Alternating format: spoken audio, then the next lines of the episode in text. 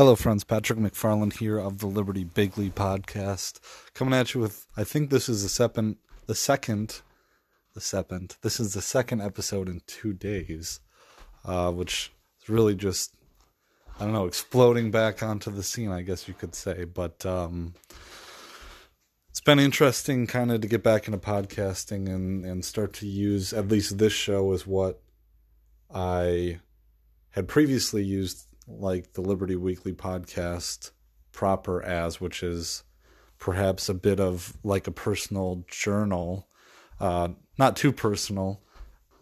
Save that for at home, but a little bit of a mental health venting sesh or what have you, or just a verbal thoughts diary. So I appreciate you all listening if you find it interesting, and may God have mercy on your soul.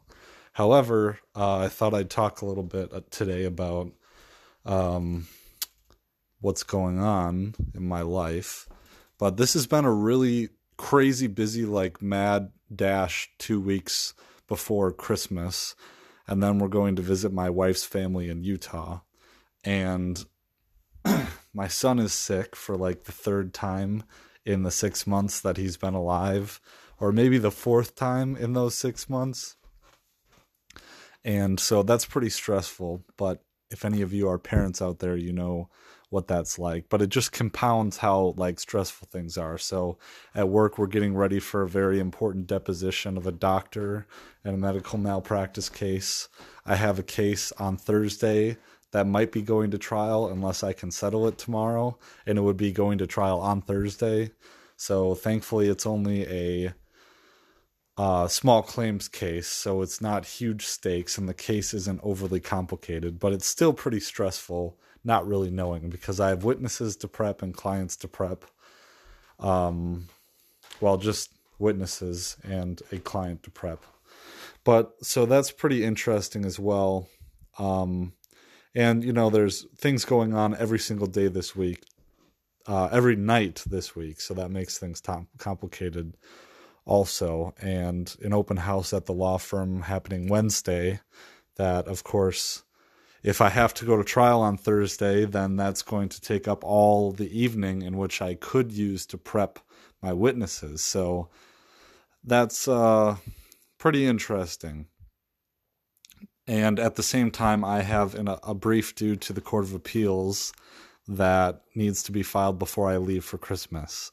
So all those things are happening in the next two weeks, and it's pretty crazy. But you just really got to focus on one thing at a time. Um, but again, a sick child doesn't help things. So this is all a roundabout way of really getting to what I kind of wanted to talk about in this episode, which is uh, our animals' property. Oddly enough, and I'm thinking about this because we just got rid of our cats because our cats were just too much once our son was born and it was getting they were just too much. They're not very clean creatures. They destroy furniture and destroy things. They take constant like litter box maintenance. Like the the next thing you do you turn around and the litter box is full and it's just ridiculous and it sits there and you know they're they're annoying and when you have um, a child, you spend most of your free time interacting with that child, and you don't spend that time interacting with cats. And they, you know, they track dirt and litter all over the house, and they track hair all over the house. And after we we've had them for about five years, and after those five years, the tolerance level has just gone down and down and down and down. And so I I don't know if I've talked about whether or not animals are property on the show before, but I I think they are property, and I don't think that I, in terms of when you frame things in the non-aggression principle, and I've I've had difficulty with the non-aggression principle lately, and I think I just need to think about it a lot more, but upon you know further inspection and upon being a libertarian for quite some time i guess in my own terms now maybe about seven or eight years now um it really i don't know it, it seems it seems like it can't it's too simple and i i know that like i've torn at people who have had that objection before, and I don't think it's an all encompassing, like, bam, we fixed everything kind of principle. Is it a legal principle? And I know that there's work out here that I should uh, read, or maybe that I even have read in the past that kind of deals with this. And I know Stephan Kinsella has um, his work on estoppel theory and as to estoppel kind of backstopping the non-aggression principle, saying that your actions, um, your previous actions in terms of non-aggression, uh, show, and maybe I'm getting this wrong, and I apologize if I am, but your prior actions show that you comport with nonviolence or that you prefer non-aggression. So therefore, if you aggress against someone else, you can't go ahead and argue that their response in defense is not justified because that would be committing a logical fallacy. And it's kind of like argumentation ethics a little bit, I think. But so this is a kind of a tangent about how I've been trying to grapple with the non aggression principle. But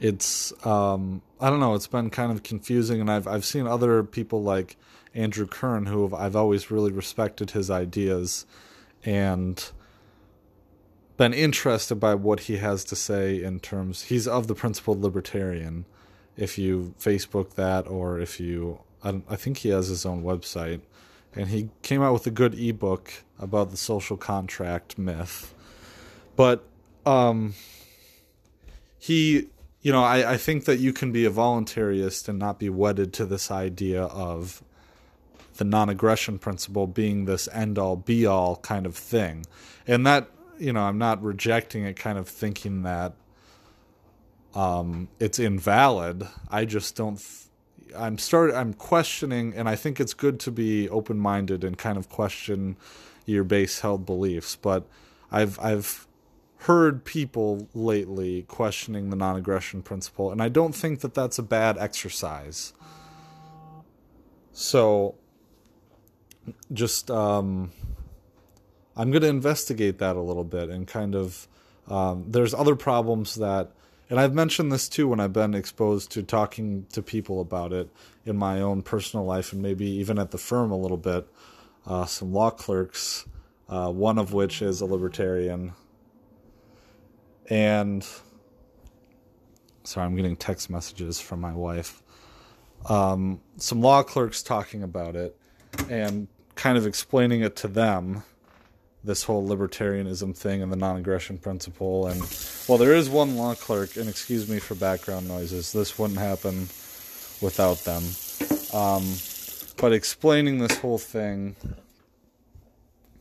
or excuse me there's a law clerk who is a libertarian who's a minarchist that i had the pleasure of speaking to this weekend over a, a law firm event that we had take place. But uh, in discussing it with him, you know, I, I kind of did voice some some questions I had about libertarianism, and one of them is I think it's hard to define exactly what coercion is, and I started to write a paper about this because there's varying degrees of coercion, as you can imagine, and um, I thought it would be good to kind of explore that and explore it as possibly a weakness to in the libertarian theory so, once again, kind of returning to this idea of getting rid of the cats. It's very weird to come home after five years of having cats and having cats pretty much my entire life. And it's weird to come home and not have cats there or to be worried about them or yeah, but it's a good thing, you know, it's a huge stress lifted off the shoulders. But um they're definitely property. I think at least the way that we treat animals, and where I was getting at with this uh, non-aggression principle thing, is that just because I I don't think it's I, I think it violates the non-aggression principle to interfere with someone who is treating their animals like property and beating or I don't know why I was thinking about this, but there's this federal law about animal cruelty that was just passed and a lot of people in my timeline were you know in my normie timeline who were talking about uh, how oh this is such a great thing how we need to definitely crack down on animal abusers everywhere. You know let's throw federalism out the window and even though pretty much I, I, I think it's safe to say every single state in the United States has already made animal cruelty illegal but for some reason we need to make this a federal offense. And that'll definitely solve all of our problems, and no animal will ever be beaten again. Moreover, I don't know if I even believe in animal cruelty laws because the non it violates the non-aggression principle because if animals are property, if that's the underlying assertion or assumption that animals are property, then it would violate the non-aggression principle to prevent someone from beating their animals and I think that you know just as an anecdote, I would I would kill a hundred cats with my bare hands if it meant that I would save the life of my son or save the life of maybe another person. I would have to maybe know this person and see directly that I'm saving their life, but I would strangle a hundred cats with my bare hands to save that one person's life. And I think that's an interesting inverse of a way to put it is that you know it would violate the non-aggression principle to try to detain someone who was punishing their animals. Uh, another another instance is like an interesting thought experiment is I was speaking with another attorney from the firm about libertarianism and he said that libertarianism is ridiculous because it would allow someone to sell their own body to another person to be eaten. And we had this long discussion about this and I just I don't think that it's a very satisfying answer just to say that well um I tried to reframe the question by saying, is it moral for you to use violence to prevent that person from selling themselves to be eaten? Uh, now, this would be it would be taken for granted that this person was of sound mind and was able to rationally make this decision. I think there's an argument to say that maybe de facto you could infer that if this person was selling themselves to be eaten, they are not of sound mind. So therefore, we are justified under a certain legal order or under the non aggression principle, even to prevent that from happening. And I, I think that might be the right answer is that logically you could infer that the person who is selling themselves um, to another or selling themselves to another person to be eaten, while that person you would rule is by definition not of a sound mind. Um, and so, but then that would almost infer that you couldn't sell your organs to another person maybe you couldn't sell maybe that would say you couldn't sell your organs to another person um, the end result of which would be your death i think that's an interesting thought to play around with and i don't think it was satisfying enough to another person to say that okay yes in our libertarian legal order, no one could prevent you from selling yourself to be eaten by another person. Those arguments, like, a person is never going to accept libertarianism. A person of a certain persuasion, political persuasion, is never going to accept libertarianism if if that is a, is a possibility under the order. And Andrew Kern kind of says that well, the only thing that we're really that is really necessary and the only thing we should really advocate f- for in a libertarian society is getting rid of the monopoly on the production of laws itself or being anti state, in that there should be no entity in the world that has a legal monopoly on the initiation of force in a given on the legitimate initiation of force in a given territorial area. So pretty interesting thoughts that I'm just having today, I think. And you know, pretty tired. I've been working like really. I had a really productive day today, but it was incredibly busy and stressful, like getting ready for these depositions. Um, so, well, I hope you've enjoyed listening to this episode so far. I think that's the end of the thought stream uh, at this point in time. so, um, all right, well, don't take me as a cat or an animal hater. I think you guys know better than that. But yeah, cats are. Oh, sorry, this is the final point. Um, the way that I always frame animals being property is that there is no, you know, like a person would argue about I think an animal or a being becomes um, evolves from being property and evolves into a sentient human being. I don't think sentience is the the bridge that must be crossed. I think that if an animal can in of themselves recognize and respect property rights of another is when they evolve from being property into being a human not a human being but a being that has property rights. And I think I think that's it. Unless um, they can, you know, to the point where they can truly comprehend and respect property rights. But then again, in order to prove that, I think I would have to have more knowledge of exactly what cavemen were like and at what point do cavemen cease being cavemen and become human beings with property rights.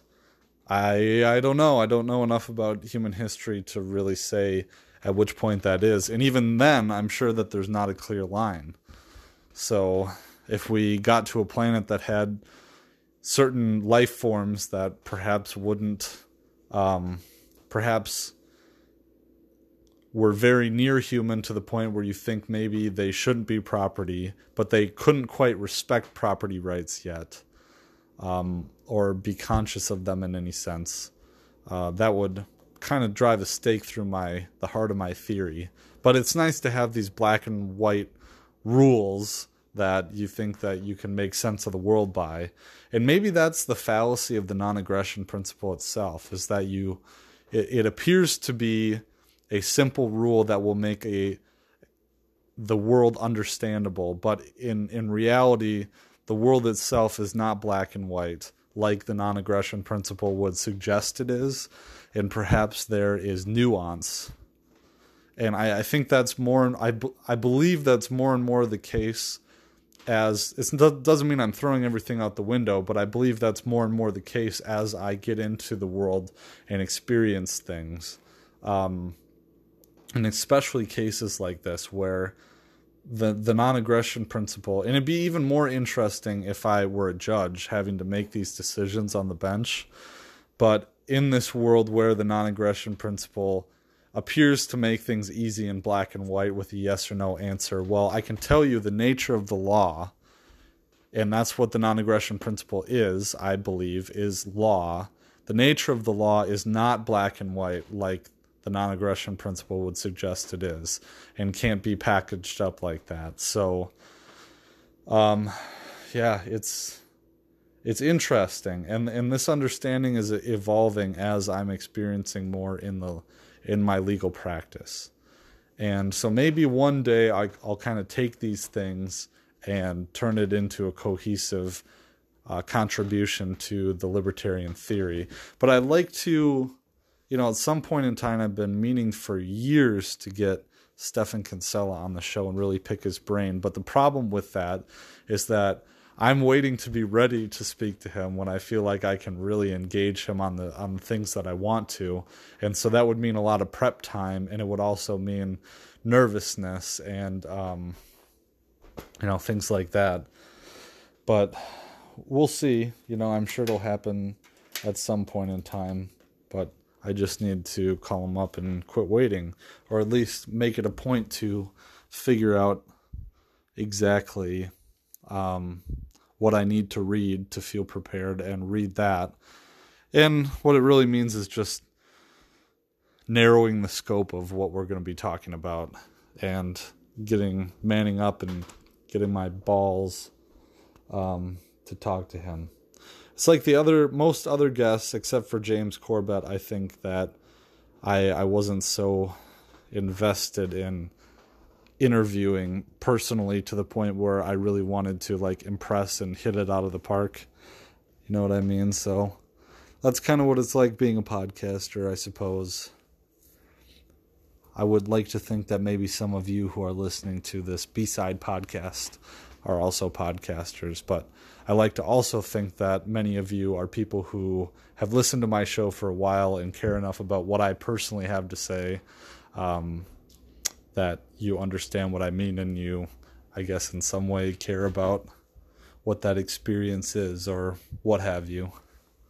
Well, I hope this episode made sense. So, I uh, really appreciate you listening. Check me out. Subscribe to this show, anchor.fm forward slash Liberty Bigley. Check out the main podcast feed. I had Jacob Hornberger on, uh, Keith Knight's interview with Jacob Hornberger, uh, as you know from yesterday's episode.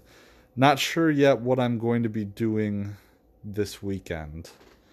So, but there you go. You know, like this this podcast is kind of a maybe Patreon bonus content that Patreon should be getting, but is on the open market out there for you to consume. So, sorry, Patreon subscribers. I'll have to get you a bonus episode here pretty soon. Um, but there's other great bonuses. So, um, you know, calls with Keith Knight and archives of bonus content and what have you. So, all right, now that I drug out this outro for about four or five more minutes, I think I'll cut it off here. So, thanks so much. Peace.